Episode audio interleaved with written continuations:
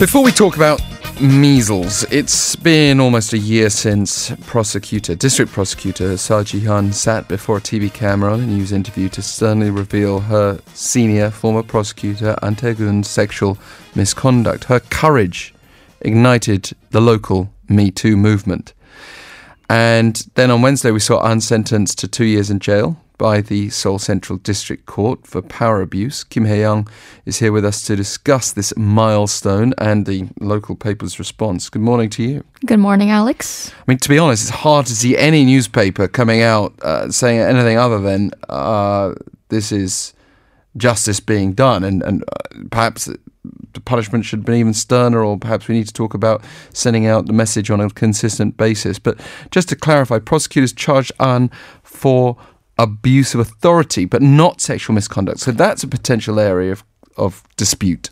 That is correct. Since the statute of limitations has expired for the sexual misconduct allegations against An, he was only held accountable for abuse of authority.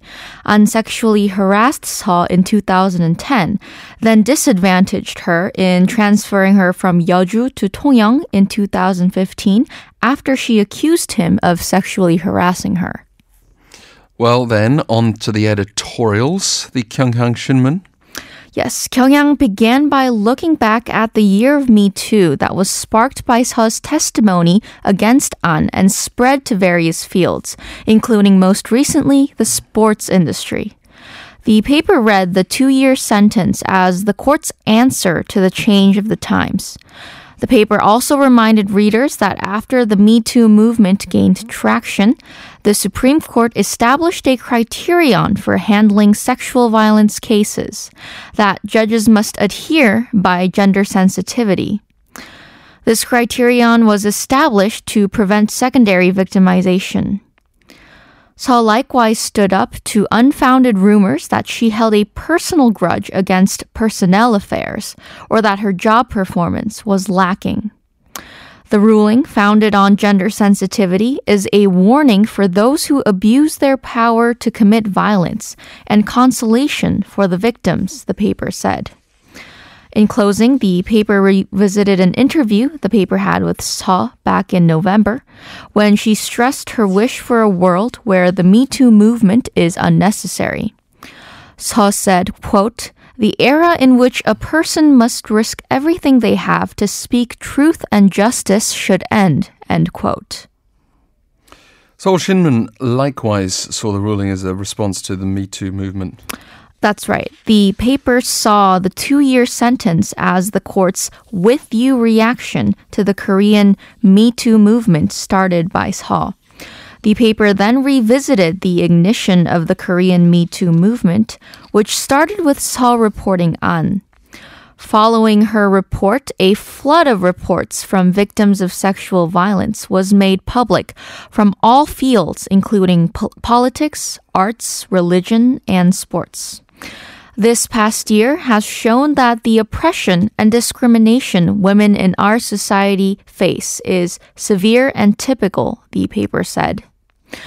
Seoul Shinmun also said we are still in need of a system that will structurally prevent power-based sexual abuse.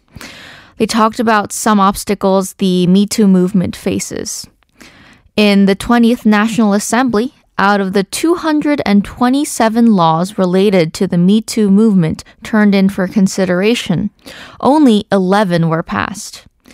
Last December, a legislation draft for the prevention of violence against women was announced, but the contents of the draft were criticized as deficient, the paper said. Meanwhile, a number of abusers have sued their victims for defamation.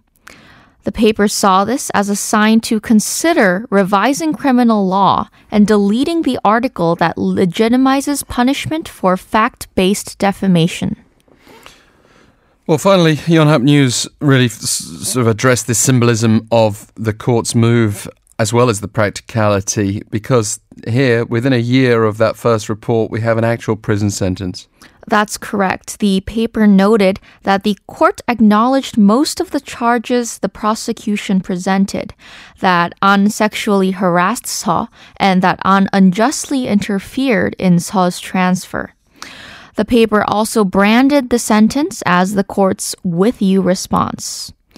It mentioned that the Supreme Court established regulations for sexual abuse cases following Seo's Me Too.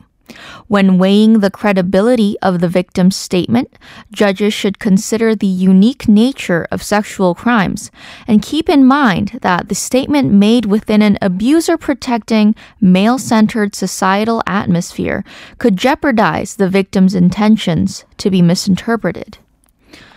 Yonhap pointed out that the prosecution sentencing an actual prison sentence to a former prosecutor for a sexual crime committed against his junior colleague is a clear warning sign. The ruling emphasizes the heaviness of An's crime. In closing remarks, the paper revisited the year of Me Too in Korea, which has recently shed light in the sports industry following former national speed skating coach Cho Jae-bum's sexual assault allegations. Aside from the court's decision, the paper said, power based sexual violence can only be prevented if both the individual and the structure change for the better. Thank you very much for those responses and for our different view segment today, Kim Hae Young. Thank you.